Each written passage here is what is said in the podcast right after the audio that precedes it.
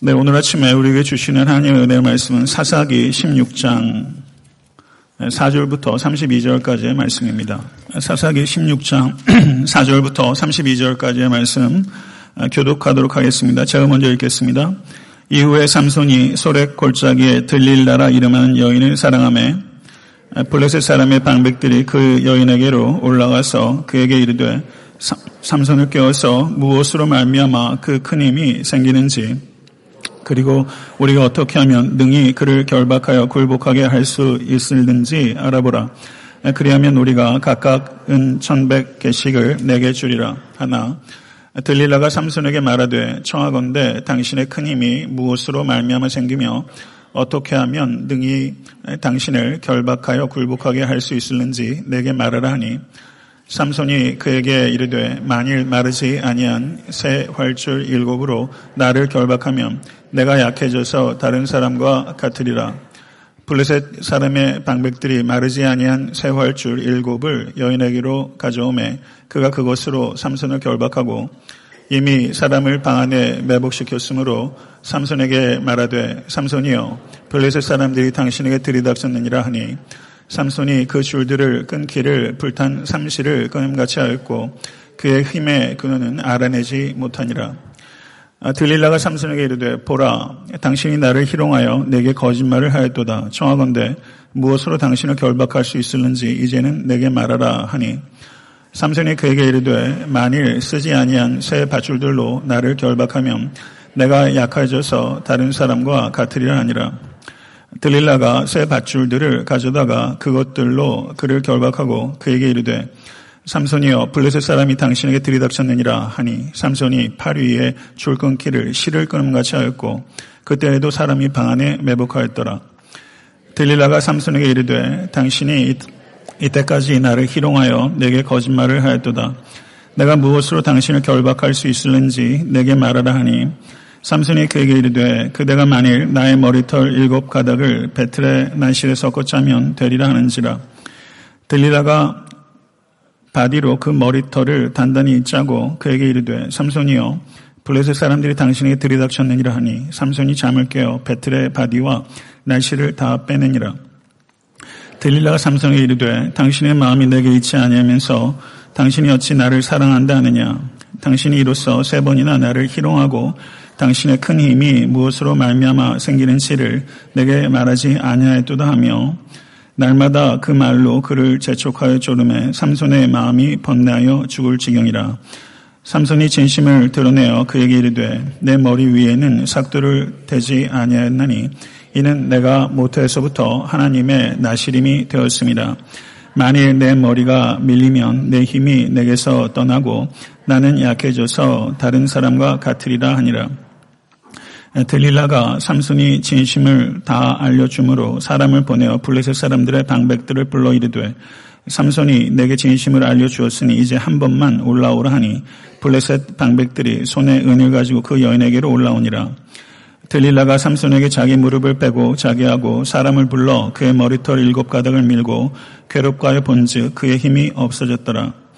들릴라가 이르되 삼손이여 블레셋 사람이 당신에게 들이닥쳤느니라 하니 삼손이 잠을 깨며 이르기를 내가 전과 같이 나가서 몸을 떨치리라 하였으나 여호와께서 이미 자기를 떠나신 줄을 깨닫지 못하였더라. 블레셋 사람들이 그를 붙잡아 그의 눈을 빼고 끌고 가사에 내려가 노출로 매고 그에게 옥에서 맷돌을 돌리게 하였더라. 그의 머리털이 밀린 후에 다시 자라기 시작하니라. 블레셋 사람의 방백들이 이르되 우리의 신이 우리 원수 삼손을 우리 손에 넘겨주었다 하고 다 모여 그들의 신 다곤에게 큰 제사를 드리고 즐거워하고 백성들도 삼손을 보았으므로 이르되 우리의 땅을 망쳐놓고 우리의 많은 사람을 죽인 원수를 우리의 신이 우리 손에 넘겨주었다 하고 자기들의 신을 찬양하며 그들의 마음이 즐거울 때 이르되 삼손을 불러다가 우리를 위하여 제주를 부리게 하자 하고 옥에서 삼손을 불러내매 삼손이 그들을 위하여 제주를 부르니라. 그들이 삼손을 두 기둥 사이에 세웠더니 삼손이 자기 손을 붙든 소년에게 이르되 나에게 이 집을 버틴 기둥을 찾아 그것을 의지하게 하라 하니라. 그 집에는 남녀가 가득하니 블레셋 모든 방백들도 거기에 있고 지붕에 있는 남녀도 삼천 명 가량이라. 다 삼손이 제주 부리는 것을 보더라. 삼손이 여호와께 부르짖어 이르되 주 여호와여 구하옵나니 나를 생각하옵소서. 하나님이여 구하옵나니 이번만 나를 강하게 하사 나의 두 눈을 뺀 블레셋 사람에게 원수를 단번에 갚게 하옵소서 하고 삼손이 집을 버틴 두 기둥 가운데 하나는 왼손으로 하나는 오른손으로 껴 의지하고 삼손이 이르되 블레셋 사람과 함께 죽기를 원하노라 하고 힘을 다하여 몸을 굽힘에 그 집이 곧 무너져 그 안에 있는 모든 방백들과 온 백성에게 덮이니 삼손이 죽을 때 죽인 자가 살았을 때 죽인 자보다 더욱 많았더라.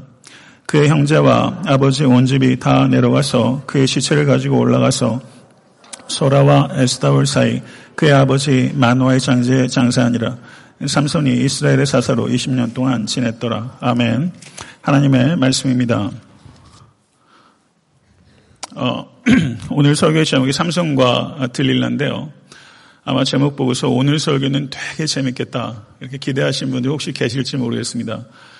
아, 제가 일부 때 설교하고서 참 흥미진진한 얘기도 저는 참 재미없게 하는 재주가 있다. 제가 그걸 깨달았어요. 그래서 예, 여하튼 오늘 설교의 말씀을 통해서 사실 오늘 본문의 말씀 을 보면 흥미진진한 건 사실인데 사실 재미난 이야기는 결코 아닙니다. 부족한 저를 통해서 하나님께서 말씀하시고자 하는 바를 여러분과 제가 공히 들을 수 있게 되기를 간절히 바랍니다. 잠깐 기도드리고 말씀 받도록 하겠습니다.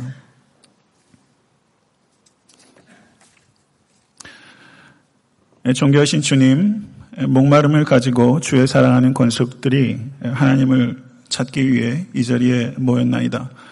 진리를 찾기 어렵고 혼돈스러운 세상에 하나님의 참된 말씀에 대한 목마름은 더욱더 커집니다. 존귀하신 주여, 오늘 말씀을 통해서 이 부족한 종이 하나님의 말씀의 온전한 통로가 될 수 있도록 인도하여 주시고, 이 자리에 계신 모든 관속들이 목마른 사슴처럼 하나님의 말씀을 기다리고 또 찾게 하여 주시옵소서 예수 그리스도 이름으로 기도드렸사옵나이다. 아멘. 삼손의 이야기는 자극적인 폭력으로 가득하고 성적 로맨스가 있고 그리고 수수께끼와 반전 등이 가득한 이야기입니다. 그렇기 때문에 영화적 소재로 쓰기에도 손색이 없는 다양한 이야기들이 그 안에 있습니다. 그래서 실제 삼성과 들릴라라는 영화가 1949년에 세실 비 데밀이라는 감독에 의해서 촬영이 됐고 거기에서 삼손의 역할을 했던 사람이 빅터 마추어라는 배우인데 아마 보시면 아실 거라고 생각합니다. 성의라는 영화에도 주인공으로 나왔던 책이 건장한 미남 배우입니다. 저도 일주일에 한 번 부모님들께 간신히 허락받아서 주말의 명화라는 것을 봤는데 그거 영화 한 편 잘 보려면 주중에 아버지 엄마 말말잘 들어야 됩니다. 안 들으면 국물도 없었습니다. 그래서 주말의 명화 기다렸는데 주말의 명화에서 항상 이 빅터 마추어가 주연했던 삼손과 딜릴라가 크리스마스 어간에는 여러 번 해서 영화 지금도 생생합니다. 아, 그런데 세월이 지나면서 영화 속의 삼손과 딜릴라와 성경에서 이야기하는 삼손과 딜릴라, 삼손은 매우 다르다라는 것을 제가 깨닫게 됩니다. 아, 영화 속에 있는 삼손은 아주 전형적인 마초적인 그 영웅상을 그리고 있다면 성경에 나오는 실제 삼손은 전혀 영웅적이지 못한 오히려 평균 이하의 모습을 보이는 것을 저는 성경을 통해서 발견하게 됩니다. 아, 모세가 죽은 이후에 상황들을 기록한 것이 여호수아서라면 여호수아가 죽고 사무엘이 등장하기 전까지를 기록하고 있는 것이 사사기입니다. 왕정이 시작되기 전까지 극심한 혼란기에 이스라엘 민족을 이끌었던 지도자가 사사입니다. 이 사사는 평상시에는 정치와 사회와 종교 재반을 관장했고 전쟁터에서는 민족을 이끄는 사령관으로서 역할을 감당했습니다. 사사기는 크게 세 부분으로 나눠서 이해할 수 있습니다. 1장 1절부터 3장 6절까지는 사사시대의 시대적 특징을 언급하고 있고 그리고 특별히 여호수아가 죽은 후에 이스라엘이 얼마나 급격하게 군사적으로 쇠락하고 영적으로 쇠락했는지를 3장 6절까지 기록하고 있습니다. 그리고 3장 7절에서부터 16장 31절까지 가장 많은 부분에 걸쳐서 온니엘로부터 시작되는 열두 사사들에 대한 모든 기록들이 기록되어 있고 열두 사사 중에서 마지막 사사로 쓰임 받았던 사람이 삼손입니다.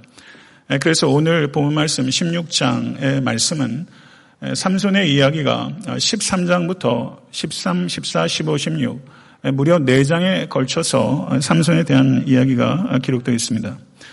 그리고 삼손이 죽은 다음부터 17장 1절부터 21장 25절까지가 사사기의 마지막 단락에 해당되는 부분인데 그때는 이스라엘이 극심한 종교적 신앙적 혼란 그리고 어, 윤리적 혼돈상에 대해서 기록하고 있습니다.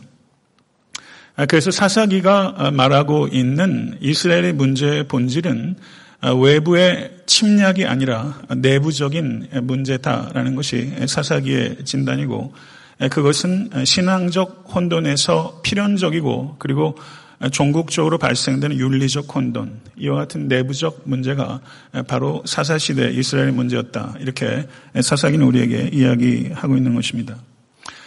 사사기를 보게 되면 사사기의 역사는 계속 반복됩니다. 사람은 계속 반복됩니다. 그런데 동일한 수준으로 이와 같은 악순환이 반복되는 것이 아니라 사사기를 보게 되면 계속 하강하면서 나선형으로 하강하면서 역사가 쇠락하고 있는 것을 볼 수 있습니다. 이스라엘 백성들이 범죄합니다. 여호와의 목전에서 악을 행했고 그 결과로 하나님의 심판이 임하였고 그것을 고통스러워하는 이스라엘 백성들이 회개할 때 하나님께서 이스라엘 백성들을 구원하셨습니다. 이것을 각각 영어로 R로 시작하는 단어로 표현하자면 rebellion, 이스라엘 민족의 반역, retribution, 하나님의 심판, repentance, 이스라엘 백성들의 회개, 그리고 rescue, 하나님의 구원, 이렇게 R로 시작하는 영어 단어 네 개를 통해서 이 사사 시대의 역사가 어떻게 순환적으로 악화되고 있는지를 성경 우리에게 말씀하고 있습니다. 그런데 이것이 단순하게 사사 시대의 역사의 흐름에 국한되는가? 사실 온 인류 역사가 이와 같은 사이클을 그리면서 성도 여러분 악순환을 거듭하고 있지 않습니까? 사사기에 보게 되면 이와 같은 악순환, 더 정확하게 말하면 나선형으로 하감하는 악순환이 일곱 번 등장하고 있습니다.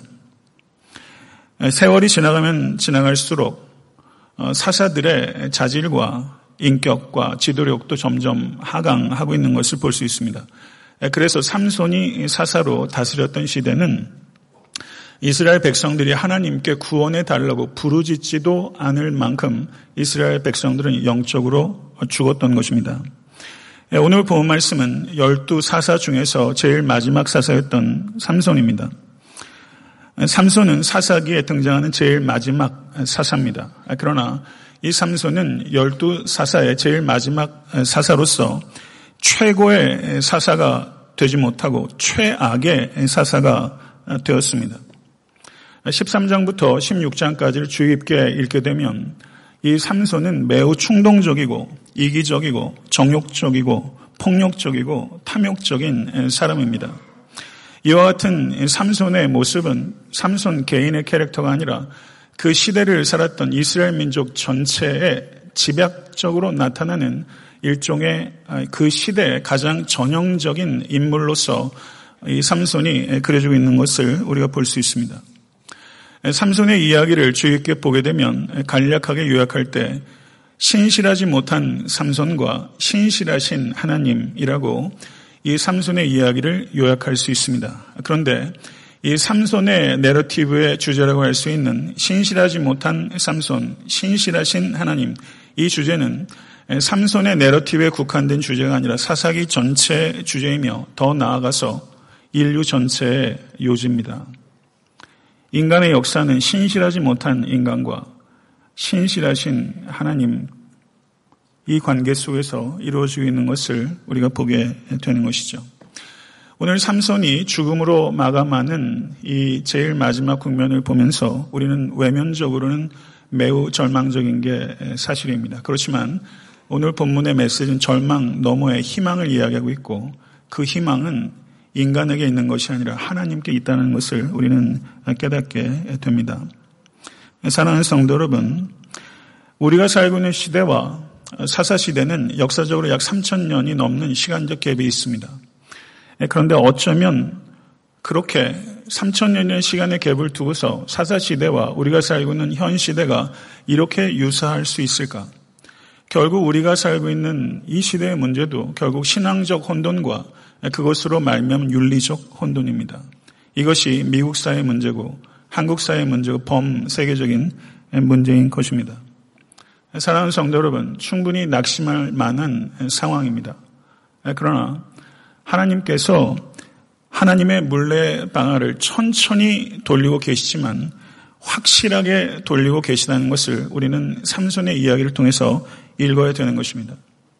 최악의 시대에 살았던 최악의 사사인 삼손의 때 하나님께서 역사에 하나님의 구속사의 물레방아를 어떻게 돌리셨는지 이제 13장부터 구체적인 내용을 살펴보도록 하겠습니다. 13장은 삼손의 출생에 대해서 기록하고 있습니다. 13장 1절을 보시게 되면 이스라엘 자손이 다시 여호와의 목전에 악을 행하였으므로 라고 말하고 있습니다. 이것은 매우 전형적인 관용구입니다. 아, 특별히 사사기에서 2장 11절, 3장 7절, 3장 12절, 4장 1절, 6장 1절, 10장 6절 이렇게 빨리 말하는 것은 외울 필요가 없다는 뜻입니다. 이렇게 사사기에서 이스라엘 자손이 다시 여호와의 목전에서 악을 행했다라고 하는 말들이 지속적으로 반복되고 있는 것을 볼 수 있습니다. 이 말씀은 우리에게 죄가 무엇인지에 대해서 매우 중요한 진리를 가르쳐 줍니다. 죄는 무엇입니까? 여호와의 목전에서 악을 행하는 것, 그게 죄입니다. 성도 여러분, 죄는 우리의 눈에 악한 것이 죄가 아니라 여호와 하나님의 눈에 보시기에 악한 것이 죄입니다. 우리의 양심의 저촉이 되거나 공동체의 기준에 어긋나는 것이 죄가 아니라 설령 그 일 자체가 매우 좋아 보이고 많은 사람에게 유익이 되는 것처럼 보인다 할지라도 그것이 하나님의 눈에 좋지 못하면 그것은 죄입니다. 이것을 받아들이는 사람이 그리스도인입니다. 성도 여러분, 성경은 블레셋을 명확하게 압제자라고 규정하고 있지만 정작 이스라엘 백성들은 블레셋 사람들을 압제자라고 별로 느끼고 있지 않은 것 같습니다. 예, 블레셋이 이스라엘을 억압할 때 블레셋 문화에 이스라엘 백성들은 철저하게 젖어들어서 익숙해졌고 거기에 동화됐습니다. 그래서 블레셋이 다스릴 때 이스라엘 백성들은 하나님께 구원해 달라고 부르짖지도 않았던 것입니다. 그러나 성도 여러분, 신실하신 하나님께서는 이스라엘 백성들이 구원해 달라고 부르짖지 않을 때도 그 백성을 위해서 삼손을 예비하셨습니다. 삼손은 소라 땅에 사는 단지파의 마누아라는 사람의 아들로 태어났습니다. 그의 아내는 오랫동안 임신하지 못했습니다.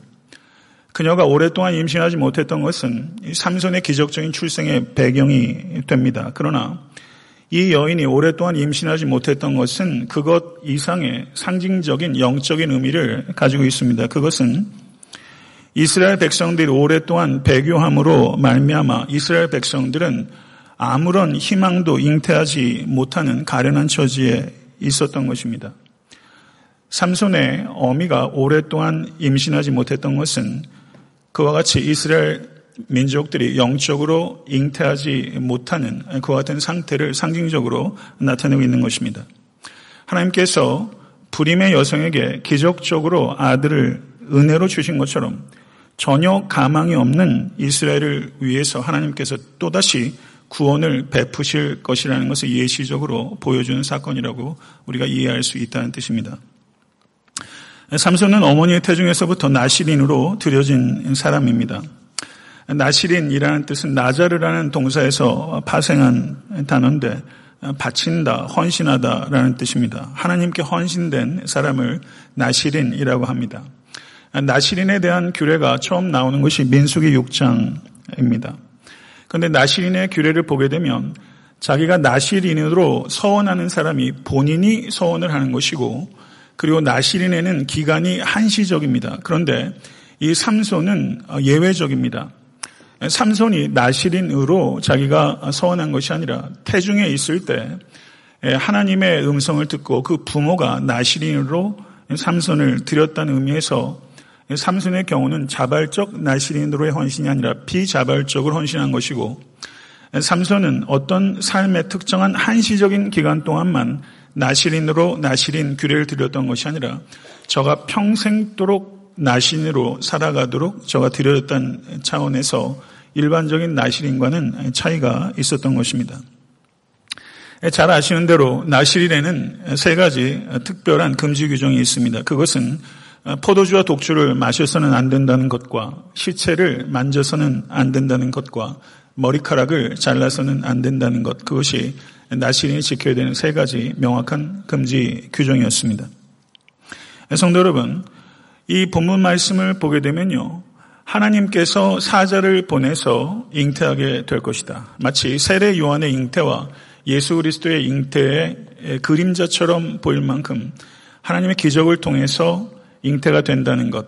그리고 어, 태어나기 전부터 나시린으로 바쳐졌다는 이와 같은 두 가지 사실을 통해서 우리는 어마어마한 인물이 태어나겠구나라고 기대를 하는 것이 자연적인 것이라고 생각합니다. 그런데 이와 같은 상황들 속에서 태어난 삼손이 제일 먼저 한 일이 기록되어 있는 것이 사사기 14장 1절입니다. 거기에 보게 되면 삼손이 딥나에 내려가서 블레셋 사람의 딸들 중 한 여자를 보고 자신의 아내를 삼고자 했다라는 이야기가 기록되어 있습니다. 어마어마한 기대를 가지고 태어난 삼손이 처음 한 일은 이방인 여자와 결혼하겠다는 황당한 행동을 한 것이죠. 이 삼손은 평생 동안 살면서 언약적 신실함에 따라서 살지 않고 성적 욕망과 유혹에 따라서 철저하게 살았던 사람이었습니다. 제가 문학에 뭐 조예가 깊은 사람은 아니지만 중세와 근대 불문학에 권위지 있는 학자들 중에 한 사람이 H.R. 아우스라는 학자인데 이 사람이 이런 이야기를 했습니다. 문학 작품의 심미적인 가치는 독자들의 기대를 좌절시키고 실망감을 줄 때 가장 높다. 이렇게 말했습니다. 이게 무슨 말인고 하니 삼손의 기적적인 탄생과 나시린으로 들여졌던 이와 같은 상황들을 통해서 성경을 읽는 독자들은 이 삼손이 어마어마한 인물이 될 것이라는 기대를 가지고 있는데 이 삼손에 대한 이야기는 그와 같은 독자들의 기대를 완전히 깨뜨리고 있다는 차원에서 심미적인 가치가 매우 높은 문학적 걸작이다 이렇게 표현할 수 있다는 것이죠. 그런 측면이 있습니다. 삼손이 딥나에 블레셋 여행과 결혼하겠다는 이유가 무엇이었는가 하니 14장 7절을 보게 되면 그가 내려와서 그 여자가 말하니 그 여자가 삼손의 눈에 들었더라. 좀 더 실감나게 얘기하면 그 여자가 삼손의 눈에 쏙 들었더라. 그래서 번역을 보게 되면 이 여자가 삼손을 기쁘게 하였더라. 이렇게 번역하기도 합니다. 성도 여러분, 삼손은 자기의 눈에 복이 좋기 때문에 하나님의 눈에 복이 안 좋은 것을 택한 것입니다. 죄가 무엇입니까? 자기 눈에 좋은 대로 선택하는 것이 죄입니다. 삼손이 이렇게 자기 눈에 좋은 대로 여인을 선택한 것이 삼손이 한 개인이 아니라 이스라엘 민족 전체를 집약적으로 표현하는 한 전형적인 한 타입으로서의 인간이라고 생각했을 때 자기 눈에 좋은 대로 선택한 이 삼손의 이와 같은 선택이 결국 이스라엘이 어떤 선택을 하게 되는 것을 불길하게 예시하고 있는가? 그것은 사사기 전체의 주제를 요약하고 있는 사사기 21장 25절의 말씀입니다. 그때 이스라엘의 왕이 없으므로 사람이 각기 자기의 소견에 오른 대로 행하였더라. In those days there was no king in Israel. Everyone did what was right in his own eyes.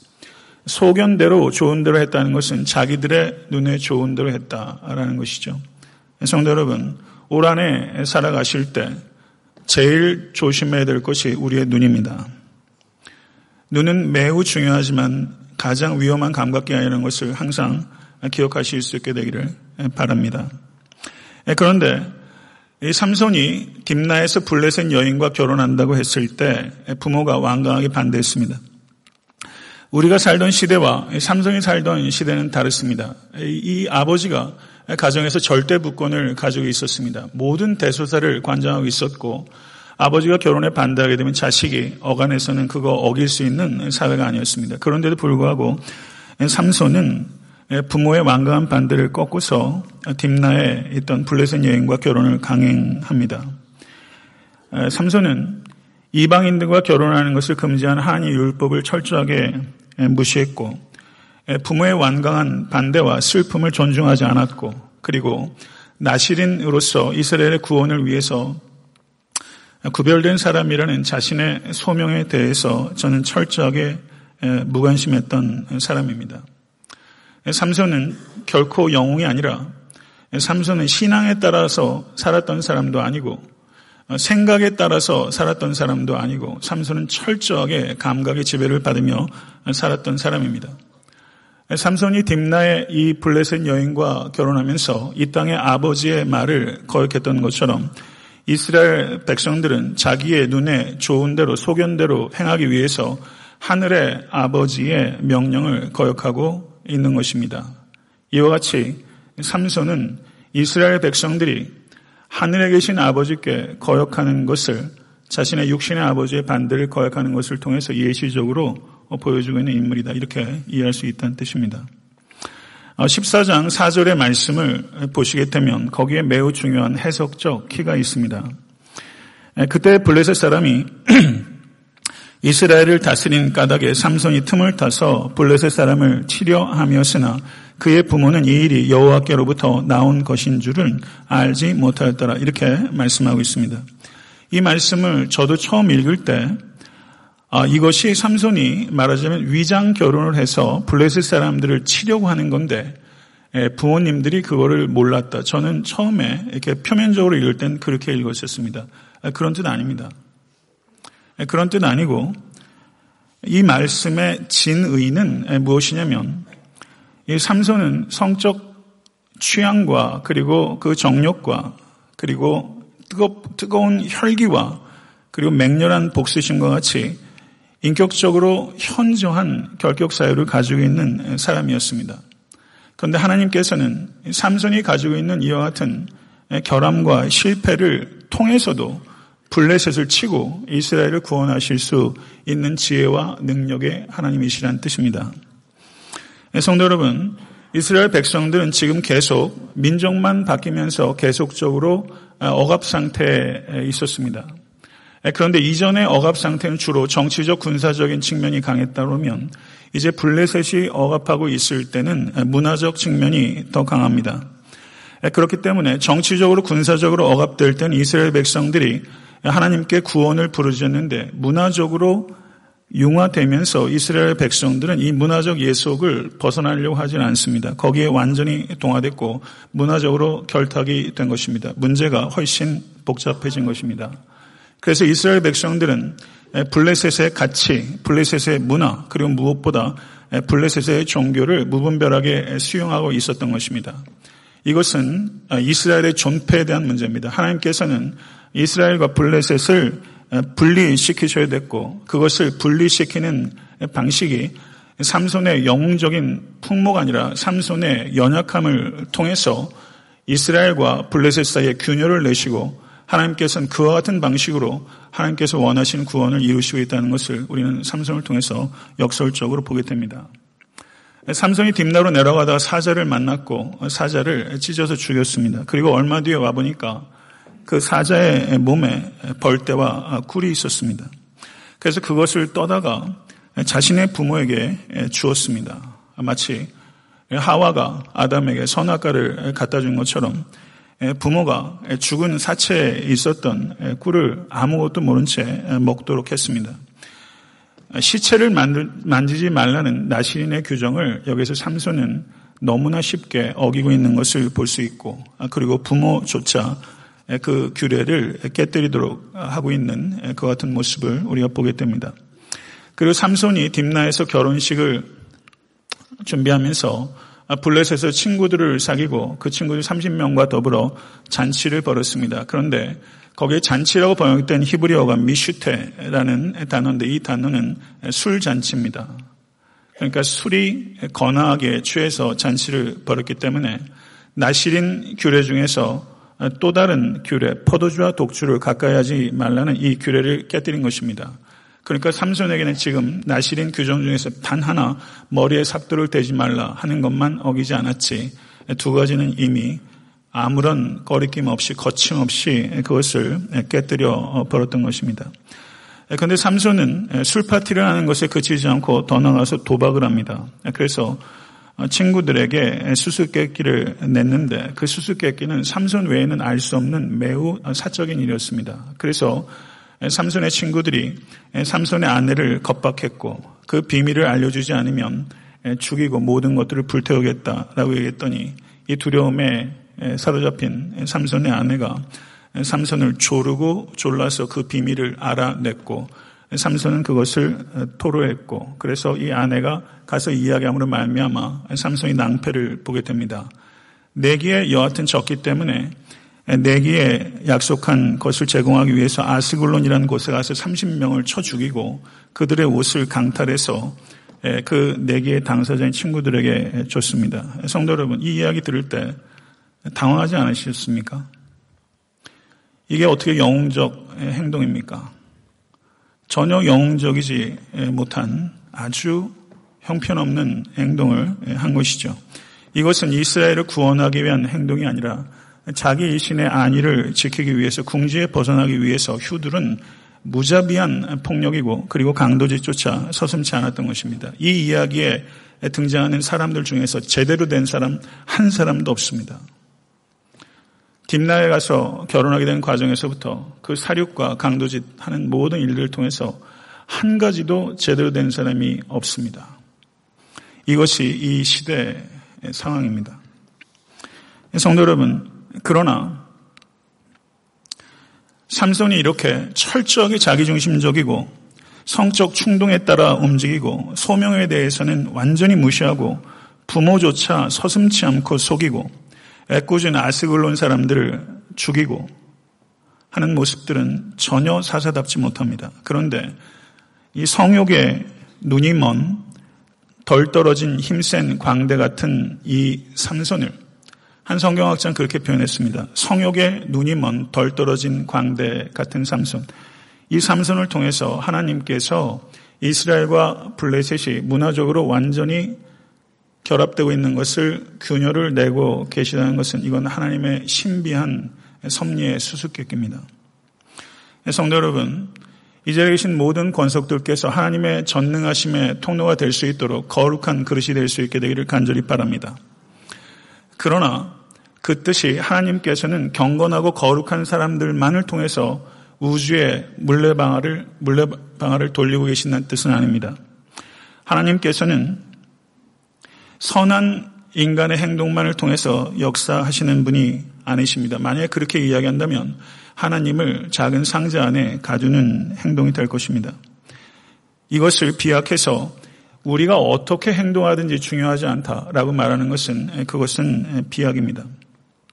여기에서 삼손의 이야기를 통해서 우리가 받아들여야 되는 것은 하나님께서 인간의 죄와 인간의 실패를 통해서도 하나님의 선하시고 온전하신 뜻을 이루어 가실 수 있는 지혜와 능력의 하나님이시라는 메시지입니다. 이 메시지가 사사시대 같은 혼돈한 시대를 살아가고 있는 여러분과 저에게 희망이 될 수 있게 되기를 간절히 바랍니다.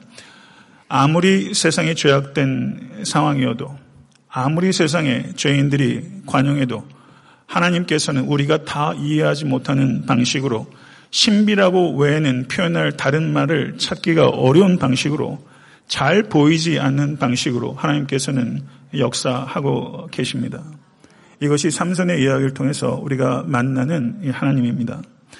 15장에서 아내를 빼앗긴 삼선이 분풀이로 여우의 꼬리에 횃불을 달아서 블레셋의 곡물들을 다 파괴하고 블레셋은 이에 대한 복수로 삼선의 아내와 그리고 그녀의 아버지를 불살라 죽였고 이것에 대해서 또 삼손은 안가품으로 나귀의 턱뼈로 블레셋 사람들을 도륙했습니다. 참 읽기조차 어려운 어려운 얘기들이 기록되어 있는 것이죠. 여기서 우리는 중요한 질문들을 하게 됩니다. 삼손에 가졌던 그 어마어마한 힘은 하나님께서 주신 것입니다. 하나님께서 주신 축복입니다. 그러나 여기에서 우리가 배워야 될 영적 진리는 하나님께서 주신 축복을 하나님의 뜻에 어긋나게 사용할 수 있다는 것을 우리는 배워야 되는 것입니다. 얼마든지 그럴 수 있다는 것입니다. 성도 여러분, 하나님께서 주신 놀라운 축복들을 이 삼손이 어디에 사용했습니까? 기껏해야 블레셋 여인들 꽁무니 쫓아다니는데 사용했고 자신의 욕망을 채우는데 방해가 되었던 블레셋 사람들에게 개인적 복수를 하는데 사용했지 자기의 은사를 가지고 한 번도 공적으로 윤리적으로 그리고 이타적으로 사용한 적이 없는 것입니다. 이것은 우리에게 매우 중요한 것을 가르치고 있는 것입니다. 여러분과 저에게도 책임의 크기는 다를지 몰라도 각자에게 주어진 은사가 있습니다. 그 인사들을 어떻게 사용하고 있는지 삼손은 우리에게 타산지석으로 질문을 던지고 있는 것입니다. 16장 1절 3절을 보게 되면 우리가 어, 간과해버렸던 작은 에피소드가 있습니다. 삼손에게 여인이 세 명이 있었는데 이 여인은 두 번째 여인입니다. 딥나의 여인과 들릴라는 기억해도 16장 1절 3절에 숨어있는 이 여인에 대해서 우리가 잘 이해하지 못했습니다. 이 여인은 창녀입니다. 삼손이 딥나의 블레셋 여인과 결혼하기 위해서 여러 가지가 복잡해졌기 때문에 자신의 성적 욕망을 손쉽게 해결하는 방식으로 삼손은 창녀를 찾아갔던 것입니다. 잠언 23장 27절을 보게 되면 대저 음녀는 깊은 구렁이요 이방 여인은 좁은 함정이다라고 말했습니다. 삼손이 이방인이요 창녀에까지 찾아간 것은 얼마나 불길한 징조며 이것이 바로 이스라엘의 영적 상태를 나타내고 있는 것입니다. 삼손을 보게 되면 남자를 이기는 데는 탁월한 능력을 가지고 있었고 여자들 앞에서는 여자를 다루는 데 있어서 너무나 무기력한 매우 상반된 모습을 이 삼손은 우리에게 보여주고 있는 것입니다. 삼손이 가지고 있었던 문제는 무엇입니까? 삼손, 삼손이 이 들릴라의 유혹에 빠져서 저가 잡히기까지 삼손은 백전 백승입니다. 불패의 용사입니다. 한 번도 지지 않았습니다. 하고 싶은 대로 다 했습니다. 하고 싶은 대로 다 할 수 있고 하고 싶은 대로 다 될 때 문제는 무책임해진다는 것과 무모해진다는 것입니다. 이 삼손이 점점 점점 과감해지기 시작하더니 급기야 가사에까지 가게 됩니다. 가사는 블레셋의 최남단 지역의 블레셋의 요충지로서 수도 가운데 하나입니다. 이제는 급기야 적진 수도까지 갈 정도로 이 삼손은 무모해지기 시작했습니다. 왜 그렇습니까? 자기 확신이 강해지면 무모해지는 것입니다. 강해질 때 얼마나 심각한 위험이 올 수 있는지 우리는 삼손을 통해서 배워야 되는 것입니다. 사랑하는 성도 여러분, 인간의 죄성은 뿌리 깊습니다. 아니, 여러분과 저의 죄성은 참으로 교묘하고 뿌리가 깊습니다. 내 얘기하는 것입니다. 여러분 각자의 죄성 매우 교묘하고 뿌리가 깊습니다. 무슨 얘기인가 하니 하나님께서 주신 이 소명과 그리고 은사에 대해서 인간이 얼마나 어리석고 얼마나 죄될 수 있는가 하면 그 축복을 가지고 하나님을 거역하고 자신의 삶을 망치는 데 사용할 수 있다는 것입니다. 이것이 인간입니다. 하나님께서 주신 축복을 가지고 자신을 망치는 사람들이 얼마나 많은지 모릅니다. 사랑하는 성도 여러분, 모쪼록 영적으로 더욱더 민감해지시고 하나님의 뜻을 분별하는 데 있어서 성도 여러분 항상 깨어 있으실 수 있게 되기를 간절히 소원합니다. 이 삼손의 세 번째 여자는 들릴랍니다. 이 들릴라란 이름이 가지고 있는 의미가 뭐냐에 따라 대해서 신학자들이 이런저런 감론을 박이 있는데 들릴라란 이 이름의 자음은 밤이라는 뜻입니다. 그러니까 들릴라는 밤의 여인입니다. 근데 삼손이란 이름이 가지고 있는 뜻은 작은 태양이란 뜻입니다. 그러니까 작은 태양을 밤의 여인이 완전히 미혹시켜 버린 것이죠. 그러니까 이름만 가지고도 문학적인 재미가 거기 있다라고 할 수 있습니다. 예, 그런데 들릴라는 말하자면 현대판 어, 현대식으로 말하자면 어, 마타하리라고 이야기할 수 있는 사람이죠. 자기의 몸으로 어, 스파이 노릇을 해서 예, 적의 고급 정보를 빼내서 나라에 유익을 끼치는 그러니까 블레셋의 입장에서 보게 되면 마타하리입니다. 그러니까 애국자라고 할 수 있을 만한 그런 여인이죠. 대단히 담대합니다. 근데 이 들릴라가 어, 이야기했던 게 뭐냐면 당신의 큰 힘이 무엇으로 말미암아 생기며 어떻게 하면 능히 당신을 결박하여 굴복할 수 있게 할 수 있을는지 내게 말하라. 어떻게 이렇게 말하죠? 이런 마타가리가 어디 있어요? 완전히 대놓고 어, 이야기를 하고 있지 않습니까? 그것도 몇 번이나 그때그때마다 아, 블레셋 사람이 닥쳤나이다. 무슨 게임하는 것 같아요. 블레셋 사람이 닥쳤나이다 하면 밧줄을 끊고 블레셋 사람이 닥쳤나 하면 실타래 풀듯이 끊고 이 삼손은요 지금 게임하고 있는 거예요. 영적 민감성이 없어요. 여러분 게임하고 있지 않습니까? 매일매일의 삶 속에서 우리가 치르고 있는 영적 전쟁의 심각성을 깨닫지 못하고 게임하고 있는 것처럼 적진 한가운데서도 무모하게 위험을 즐기면서 있지 않습니까? 어떻게 이런 이야기에 미혹될 수 있을까? 그래서 한 성경학자는 그런 속임수, 대놓고 하는 속임수에도 넘어갈 정도로 들리라는 치명적으로 아름다웠다. 이렇게 말하는 사람도 있더라고요. 성경학자가 할 얘기인지는 잘 모르겠지만, 이런 함정에도 빠져요. 우스워요. 가만히 생각해 보세요. 이런 함정에 여러분 안 빠지세요? 들릴라가 지배합니까?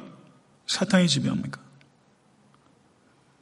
여러분 들릴라가 같이 오는 사자처럼 우리를 찾고 함정을 놓는 사탄의 유혹에 여러분 삼선보다 더 잘 그 유혹을 피하고 계십니까? 우리가 얼마나 무감각한지 사실상 삼손의 몰락의 일차적인 책임은 들릴라에게 있지 않습니다. 그와 같은 진실을 믿을 수 없는 사람에게 이야기한 삼손에게 일차적 책임이 있습니다. 문제의 본질은 삼손의 문제의 본론은 들릴라가 아니라 삼손 자신입니다. 우리의 문제도 결국 우리 자신입니다. 사랑하는 성도 여러분, 들릴라는 삼손을 배신한 가장 큰 이유는 아마 돈이었을 것입니다. 은 1,100은 어마어마한 돈입니다. 700파운드 정도, 킬로로 환산하면 317.5kg에 해당되는 어마어마한 은입니다. 딜릴라의 배신의 동기는 결국은 뭐니 뭐니 해도 머니였는데 삼손이 이 우스꽝스러운 함정에 거기에 속은 계기는 무엇이었을까? 삼손은 도대체 왜 속았을까? 우리는 도대체 왜 속고 있는가? 라고 생각했을 때 삼손의 자신감이 지나쳤다는 문제를 우리는 생각하게 됩니다. 마치 위험한 뜨리를 즐기는 어린아이처럼 삼손은 이 성적 위험, 이 성애를 즐기는데 위험이 수반될 정도의 상황 속에 이 삼손은 계속 들어가고 있는 것을 볼 수 있습니다. 급기야 적군의 수도까지 가 있죠. 삼손에게는 중독의 문제가 있습니다. 중독이 이런 것입니다. 사랑하는 성도 여러분, 죄에는 맛이 있습니다. 그리고 죄는 절대 그 상태에 머물지 않습니다. 죄, 죄는 지속적으로 악화되는 것이고 그리고 중독성이 있습니다. 여기서 예외적인 사람은 한 사람도 없습니다. 저 역시 마찬가지고요. 사랑하는 성도 여러분, 죄의 위험을 즐기지 마십시오. 단호하게 끊으십시오. 위험을 즐길 수 있을 만큼 나는 죄에 빠지진 않다, 않을 수 있다는 것에 대해서 자신감 내려놓으세요. 누구도 자신할 수 없습니다. 삼손이 저지렀던 그 어마어마한 실수를 여러분과 저는 저지르지 않을 수 있게 되길 간절히 바랍니다. 죄를 안 지을 수 있는 자신감이 필요한 것이 아니라 작은 죄에 대해서도 민감하고 내 힘으로 이길 수 없다는 것을 자복하고 성령님을 구할 때 우리는 사랑하는 성도는 죄의 길로 가지 않을 수 있게 되는 것입니다. 딜릴라의 집요한 질문에 하긴 여자가 이렇게 조르면 남자가 버티기도 힘들어요. 그러니까 이 삼손이요. 15장에서도 딥나의 그 여인이 졸랐어요. 그리고 여기도 졸랐어요. 그러니까 딥나의 여인이 졸랐을 때 삼손이 비밀을 이야기했죠. 그러니까 문학적으로 아름답다는 거예요. 여기에선 들릴라가 졸라요. 그때 그 여인은 협박받아서 삼손을 회유한 것이고 여기에서 이 여인은 물질적인 이익을 위해서 삼손을 회유한 거예요. 내용적으로 조금 차이가 있지 내용적으로 똑같아요. 그러니까 삼손은 똑같은 트랩에 걸린 거예요. 사람은요, 똑같은 트랩에 걸려요. 여러분과 저도 올 한해 똑같은 트랩에 걸리지 않을 수 있게 되기를 바랍니다. 이 여인들이 삼손의 여성은 세 명이에요. 성경에 나오는 사람은 앞에 두 여인은 딥나의 여인이고 두 번째 여인은 창녀예요. 세 번째 여인만 이름이 있어요. 왜 세 번째 여인만 이름 줍니까? 앞에 있는 두 사람 섭섭하게. 거기에는 이유가 있을 수 있을 거예요. 한번 생각해 보세요. 어쩌면 삼손은 이 들릴라에게만은 진심을 주었기 때문일 수도 있을지 모르겠습니다. 그리고 들릴라란 이름이 가지고 있는 메타포가 있기 때문에 들릴라, 밤의 여인으로서의 들릴라 이름은 기록했을 수 있다 이런 생각이 듭니다. 여하튼 삼손의 사랑은 상처와 수치로 어, 끝났습니다. 세상을 사랑하는 사람들의 끝이 결국은 상처와 수치라는 것을 우리는 삼손을 통해서 보게 되는 것입니다. 올 한 해 살아가면서 세상 사랑하지 마시고 오직 주 예수 그리스도만 사랑하실 수 있게 되기를 간절히 축원합니다. 블레셋 사람들이 들이닥쳤을 때 삼손은 자기가 나가서 옛날처럼 힘을 쓸 수 있을 것이라고 뛰쳐나갔습니다. 확실히 남자는 동키호테처럼 풍차를 향해서 달려가는 소질이 다분해요. 그런데 달려나가다 보니까 결국 아무것도 안 됐던 것이죠. 그래서 결국 블레셋 사람들이 이 삼손의 두 눈을 뽑았고 저에게 짐을 쥐어서 맷돌을 굴리는 일들을 하면서 저를 고문하고 그것을 즐기기 시작합니다. 삼손의 눈도 건강했을 것입니다. 그런데 삼손의 문제는 그 눈으로 잘못 보는 것이었습니다. 딥나의 여인을 본 게 문제였고 창녀를 본 게 문제였고 들릴라를 본 게 문제였어요. 거기 다 보다란 동사가 반복되는 거예요. 보는 게 문제예요. 봐서 문제가 해결되는 쪽도 있지만 봐서 문제가 어려워지는 쪽도 많이 있다는 것입니다. 성도 여러분, 이 삼손은 오히려 두 눈이 뽑히면서 눈을 뜨기 시작합니다. 저는 두 눈이 뽑히면서 비로소 영안이 열리기 시작해요. 사도 바울도 담의색으로 가는 도상에 부활의 주님을 만나서 그때 사도 바울이 며칠 동안 눈이 안 뜨지게 됩니다. 사도 바울은 성경에 전통한 사람이고 가말리알의 문하고 저는 탁월한 사람이었어요. 사도 바울은 자타공인 잘 보는 사람입니다. 그런데 부활의 주님을 만나면서 그 어마어마한 광채에 노출되면서 사도 바울은 비로소 자기가 못 봤다는 것을 깨달아요. 사도 바울은 육적으로 장님이 되는 순간 영적으로 가장 밝히 본 겁니다. 여러분 눈 뜨고 있다고 보는 게 아니라는 것이죠. 목사라고 보는 것 아니고요. 설교자라고 제가 보는 것 아니고요. 제가 하나님의 은혜 안에 거할 때 보이는 것입니다. 그리고 이 빛은요, 우리가 인위적인 노력을 통해서 하는 것이 아니라 하나님께서 성령을 통해서 조명해 주실 때 보이게 되는 것이죠. 여러분의 영혼이 하나님의 빛으로 조명함을 받는 한 해가 될 수 있게 되기를 간절히 바라고 육안은 쇠락하고 영안이 밝아질 수 있게 되기를 간절히 바랍니다. 여기에서 흥미로운 게 있습니다. 22절의 말씀을 한번 보세요. 그의 머리털이 밀린 후에 다시 자라기 시작하니라. 이 말씀 주의 있게 보신 적 있으세요? 아, 그러면 저 같으면요. 바리깡 들고 한 사람 보추 세우겠어요. 머리가 조금 날 것 같으면 아예 그냥 밀어가지고 머리 이 가죽이 뻘겋게 될 정도로 아예 그냥 못 나오게 밀 텐데 아니 이 어떻게 아니, 이 사람들이 제정신이에요? 삼손 머리 깎아가지고 겨우 잡았는데 머리가 자라는 걸 내밀어 둔단 말이죠. 이 블레셋 사람들이 그렇게 바보입니까? 근데 머리가 자라도록 왜 둔 거예요? 아, 블레셋 사람들은 결국 힘의 근원은 머리카락에 있는 것이 아니라 나신이라는 데 있는 것이고 나신의 규정을 저와 다 깨뜨렸기 때문에 더 이상 삼손이 힘을 쓰지 못할 것이다. 그렇게 판단한 것일 것입니다. 삼손이 기둥을 무너뜨릴 수 있었던 것은 머리카락이 자랐기 때문이 아니라 하나님의 사람으로 회복됐기 때문입니다. 마술적인 힘에 있는 게 아니었어요. 하나님께서 자기를 떠난지 몰랐을 때 이 머리카락이 잘렸을 때도 자기가 떨쳐 나갔다라고 말하지 않습니까? 사실은 이 삼손도 도대체 머리에서 오는 건지 어디서 오는 건지 삼손도 오리무중이었던 거예요. 머리카락에서 힘이 있습니까? 하나님께 힘이 있습니까?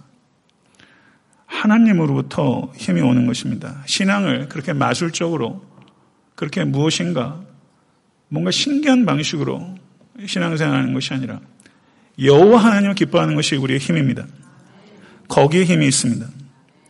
그리고 삼손이 28절에 뭐라고 기도하냐면 주 여호와여 구하옵나니 나를 생각하옵소서 하나님이여 구하옵나니 이번만 나를 강하게 하사 나의 두 눈을 뺀 블레셋 사람에게 원수를 단번에 갚게 하옵소서. 이 기도 어떻게 평가하세요?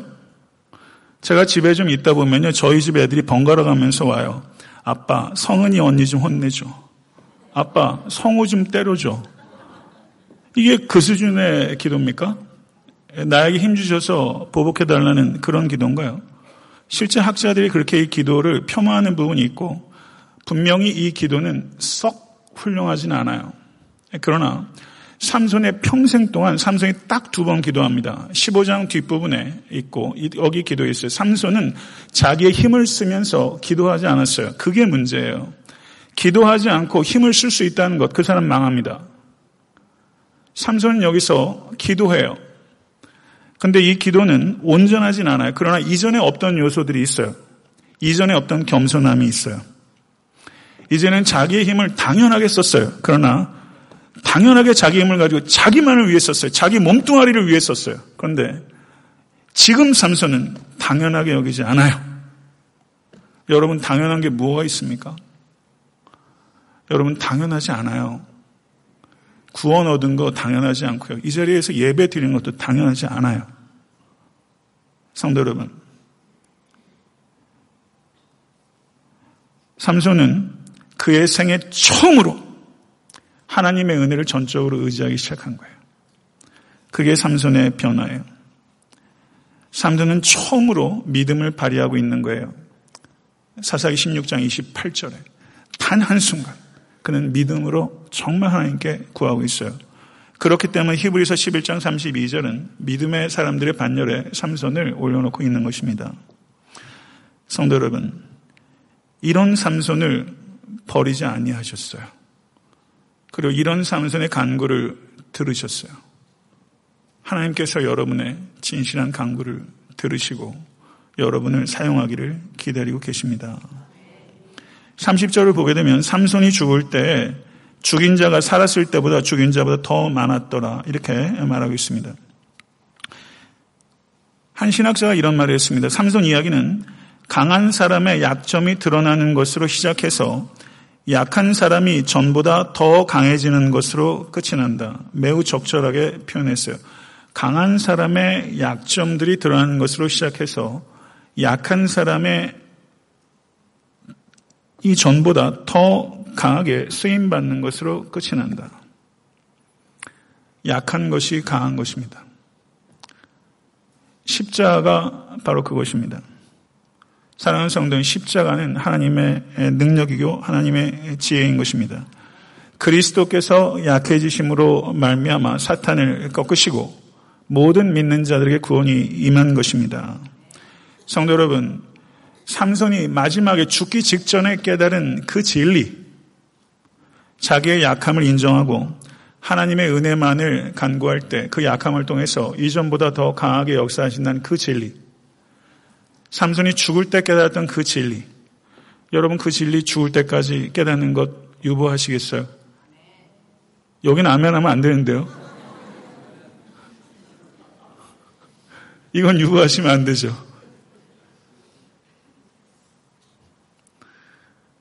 죽을 때까지 이걸 왜 늦춥니까? 지금 이 순간 이거를 깨달으셔서 받아들이셔서 나의 약함을 인정하고 하나님의 은혜를 더욱더 절실하게 붙잡아서 그 약함을 통해서 여러분들을 통해서 하나님의 강력한 능력이 나타나는 올 한해 평생의 삶이 될 수 있게 되기를 간절히 축원합니다. 말씀을 맺겠습니다. 삼손의 이야기는 불신앙과 불순종이 얼마나 치명적인 결과를 가지고 올 수 있는지 엄중한 경고이면서 동시에 경고의 메시지이면서 동시에 희망의 메시지입니다. 희망은 삼손에게 있는 것이 아니라 하나님께 있습니다. 희망은 신실하지 못한 사사와 사람들에게 있는 것이 아니라 언제나 신실하신 여호와 하나님께 희망이 있다는 것을 우리는 삼손의 메시지를 통해서 듣게 되는 것입니다. 사사들의 너무나 많은 실책과 인격적 결함을 통해서도 하나님의 나라가 이어지고 있습니다. 그래서 사사기의 진정한 영웅은 인간 사사가 아니라 하나님 자신이고 사사기에 열두 사사가 있지만 실제 진짜 사사는 단 한 명, 한 분, 오직 여호와 하나님께서 진짜 사사라는 것을 우리에게 말씀하고 있는 것입니다. 사랑하는 성도 여러분, 삼손을 깊이 묵상하시고 어, 자신의 힘을 의지하지 마시고 오직 여호와 하나님만을 의지하시며 자기의 약함을 깨닫고 그리고 하나님의 온전한 능력의 통로가 될 수 있도록 은혜 안에 강건하신 모든 권속들 될 수 있도록 간절히 바랍니다.